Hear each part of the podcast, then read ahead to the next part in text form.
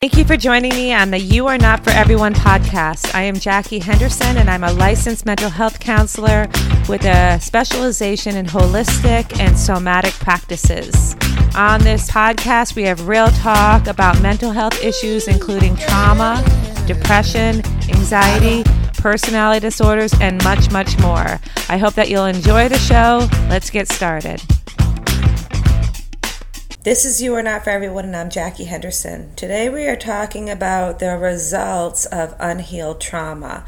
And trauma is a very interesting thing because everybody handles trauma very differently. Some people are very resilient to trauma, and some people get very wounded and scarred by trauma. And it's just an individual way of reacting and responding to major stress and overwhelm. Two people can be in the same exact car accident. It could be overwhelming, could be devastating, but one walks away emotionally and mentally fine and they can get back in a car and they feel fine with their lives and they move on in a healthy way. And the other person can get stuck, never want to get in a car again, live with fear, live with flashbacks, and it's hard to say why one person is more resilient than another person, but how you respond to trauma is your way of responding to trauma. So there's no wrong. We just want you to know that trauma can affect you in a very devastating way if it's not processed in a healthy way. So, I'm going to share with you ways and results of unhealed trauma and if you can relate to any of these, I'm hoping that you will start to heal from the trauma that you experienced. It might be one trauma, it might be complex traumas, traumas over time, it could be childhood trauma, it could be recent trauma, it could be anything that's really overwhelmed and devastated your nervous system and your spirit.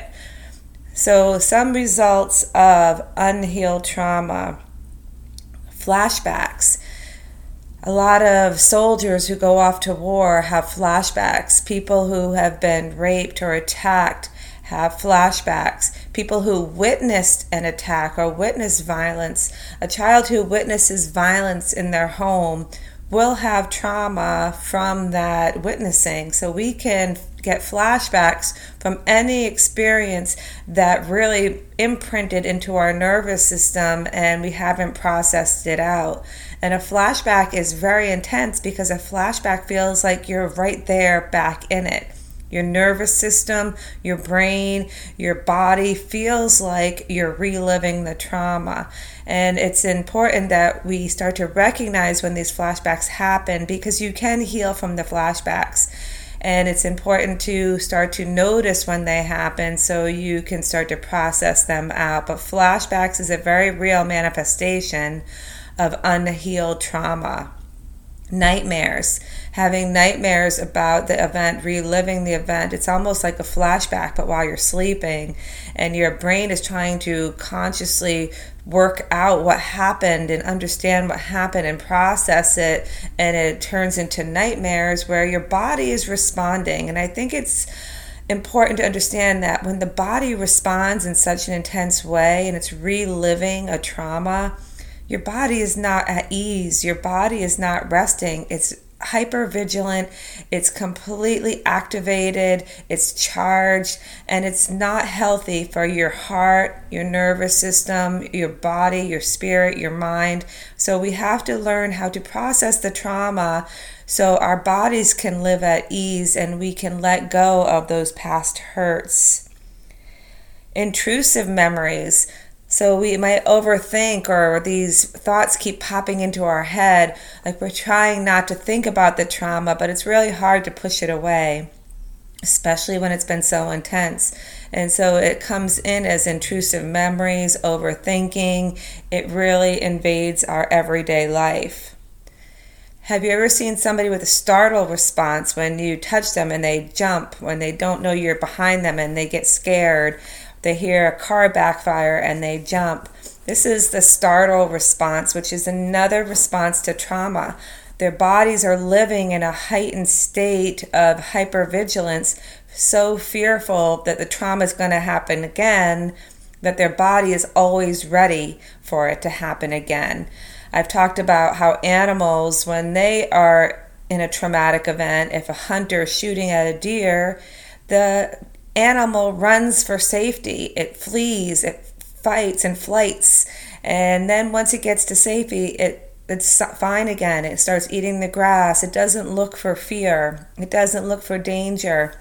Humans are always looking for the danger. We're always living in fear when we've been traumatized. It's because it stays with our brain, it stays with our body, and that startle reflex says that your body is not at ease and it's waiting for the next traumatic event. Shame and self hatred is another manifestation of trauma, especially if it's a sexual abuse, an emotional abuse, uh, childhood abuse, childhood trauma. We sometimes internalize it and believe it's our fault. Why would that person do that to me? What did I do wrong to make that happen? Well, if you are a victim of childhood trauma, shame on the adult that hurt you. Shame on the person that hurt you. You should not carry the shame because it's not yours to carry. You were a child. And so, having shame, people who have been raped, they blame themselves. Maybe I shouldn't have drank that night. Maybe I shouldn't have wore that outfit. Well, no, you shame the, the predator that hurt you. No one's allowed to hurt you, regardless of your outfit and what you're wearing. So, people who have been traumatized will internalize self loathing, they'll internalize shame. And these are things that you shouldn't have to carry because it wasn't your fault. We want to be able to release that, and that shame is a heavy feeling. It's a really heavy spirit to carry and we don't want to carry that because again it puts our bodies in an uneasy state and it's heavy we want to let that go panic attacks people who are living in a traumatic state in a hypervigilant state where their body is not in a homeostasis and they're not emotionally regulated they end up having panic attacks. Anything could set them off, and they feel like their heart is beating so fast they're going to have a heart attack, or they are having a heart attack, so it feels. But a panic attack, again, hypervigilance in the nervous system, your vagus nerve is out of whack, you're not emotionally regulated. We want to be able to come back to a homeostasis and process out, process out trauma so we can continue to live in ease or start to live in ease. Emotional overwhelm, people who have had complex trauma, trauma over time, emotional trauma as children, sexual trauma, physical trauma, they get overwhelmed very easily. So when something happens in their lives, it adds to the trauma that hasn't been processed. It adds to the trauma that hasn't been healed. And the emotional overwhelm is very powerful and overwhelming.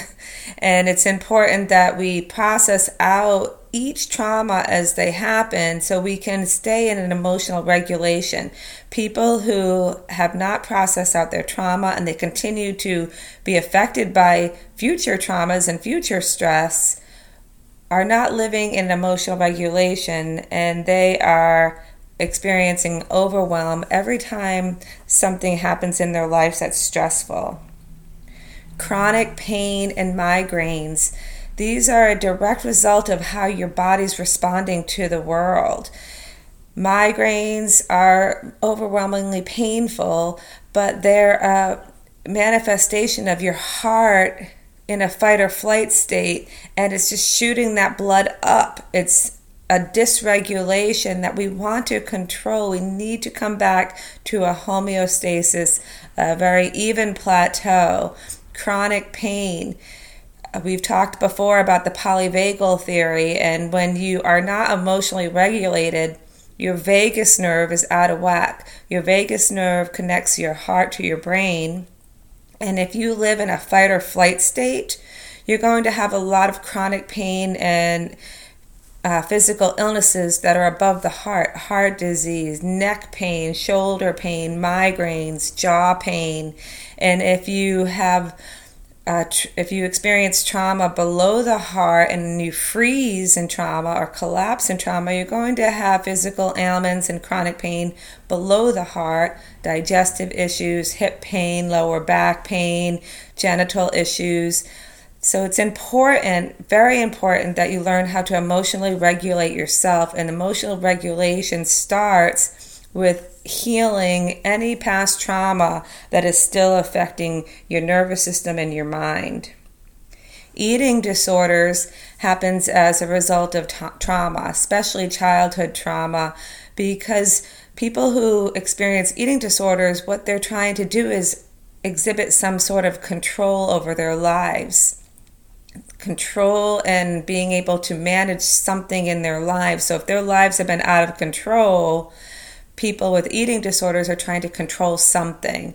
Or some people who are starving themselves or bulimic and throwing things up, it's almost like a self sabotage, um, a, a shaming of the self, and they're hurting their own bodies as a way of dealing with the trauma. It's just, it's the shaming that's causing them to hurt themselves, and it's not even a conscious thing. It's not always an awareness that people have when they have an eating disorder, but it's either trying to gain control or this shameful feeling that they have within as a result of childhood trauma. So it's important, very important that you get the help that you need. Substance abuse Many people turn to self medicating when the trauma has been so intense in their lives and they don't know how to regulate themselves. They don't feel comfortable in their own skin. They don't feel like the world is a safe place. They don't feel like their bodies is a safe place, especially if you've been physically or sexually abused. You feel like your body is not a safe place. You can't trust your body. You can't trust yourself.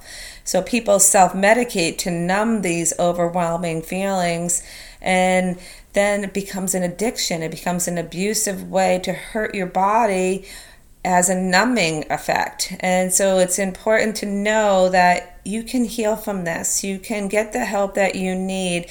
Wouldn't it be nice not to have to numb yourself and just to be able to be in a homeostasis, a place of ease within your body, mind, and spirit? Self destructive behavior. Some people are cutters. Some people are very reckless. Uh, some people are very promiscuous. They're doing self destructive things because they they want that adrenaline rush. They want to feel something. A lot of times, people who have had complex trauma have moved into this numb space of feeling nothing. So they move into self destructive behaviors so they can get that rush. They can feel something. And it's not a healthy way to deal with the trauma. It's a dangerous way to deal with the trauma. It could really hurt you in the end. And I have to go back to cutting because cutting is very much like eating disorders it's a way of feeling something, but it's also a, a control thing a person who has a lack of control in their lives will cut so they can control that in their lives. It's it's within their power to do it. So it's an interesting concept. It's foreign to people who don't understand it but to the cutter or to the person with the eating disorder or the reckless person it makes complete sense to them. But that's because they're distorted and there's this shameful feeling within them from the unhealed trauma that's causing these behaviors. Some people who have had childhood trauma don't have very many memories of their childhood. They have little or no memory. Even a person who has had a, a, trauma in adult life, they might not really remember it because our brain protects us from that. Our consciousness protects us from the intense pain. So we know we've experienced pain and trauma, but our brain is protecting us by not letting us recall it. And that's okay. You don't have to recall your trauma to heal it. You just need to know that you're not in regulation, you're not calm, you're not safe in your body, you're not safe in the world. So, knowing that is enough. You don't have to recall the memories, you don't have to recall the awful details of what you experienced. You just want to be able to start practicing coming back to a self regulated state. Dissociation, many people who dissociate and they escape reality. They just stop paying attention to what's going on, and it's not a conscious thing. People who have been sexually abused tend to be dissociators because they take themselves out of their body so they don't have to experience this abuse. And have you ever heard of somebody said, I, I wasn't even in my body? I felt like I was looking down at what was happening. That is a defense mechanism of our nervous system to separate us out from the pain and the hurt that we're experiencing. But as a result, people start dissociating in life as they move forward if, if the trauma is not healed. You dissociate when there's stress. You start to not pay attention. You start to focus on something else. You take your mind off what's going on. You come out of present moment experience and you start to wander off in your brain. They're starting to say that ADHD and trauma are related because people with ADHD all of a sudden start paying attention to something else. And it, wouldn't it be nice to be curious why you're doing that for that certain thing? Like why all of a sudden do you need to pay attention to something else? And it could be a result of trauma and uh, dissociation. Loss of interest and depression we start to feel like nothing matters. We don't matter. Life doesn't matter. You don't have the passion and joy that you might have had before, especially if you've had a recent trauma, an overwhelming experience. You've been really hurt and betrayed. You've been physically hurt in an accident. You've had a sudden illness and it's overwhelming all of a sudden you've lost interest and you're feeling depressed and it's a natural manifestation of an intense situation but you want to get the help that you need and process out this trauma and this overwhelm because you don't want to live in a numb state. You don't want to live in a depressed state. You want to continue to enjoy your life. And whatever that trauma was doesn't get to take away your joy right now you're healing and so you're not going to feel much joy but you can feel joy again. So it's important that you get a counselor get a therapist get a coach get a support group get a spiritual guide whatever you need to do to heal Insomnia happens as a result of trauma as well. Our bodies are completely activated we're not in homeostasis. We're dysregulated. Our nervous systems are jittery. They're, our neurons are firing. We're not calm. We're not at ease. And when this happens, our brains start highly functioning and our nervous system starts highly functioning and we can't rest. We can't sleep.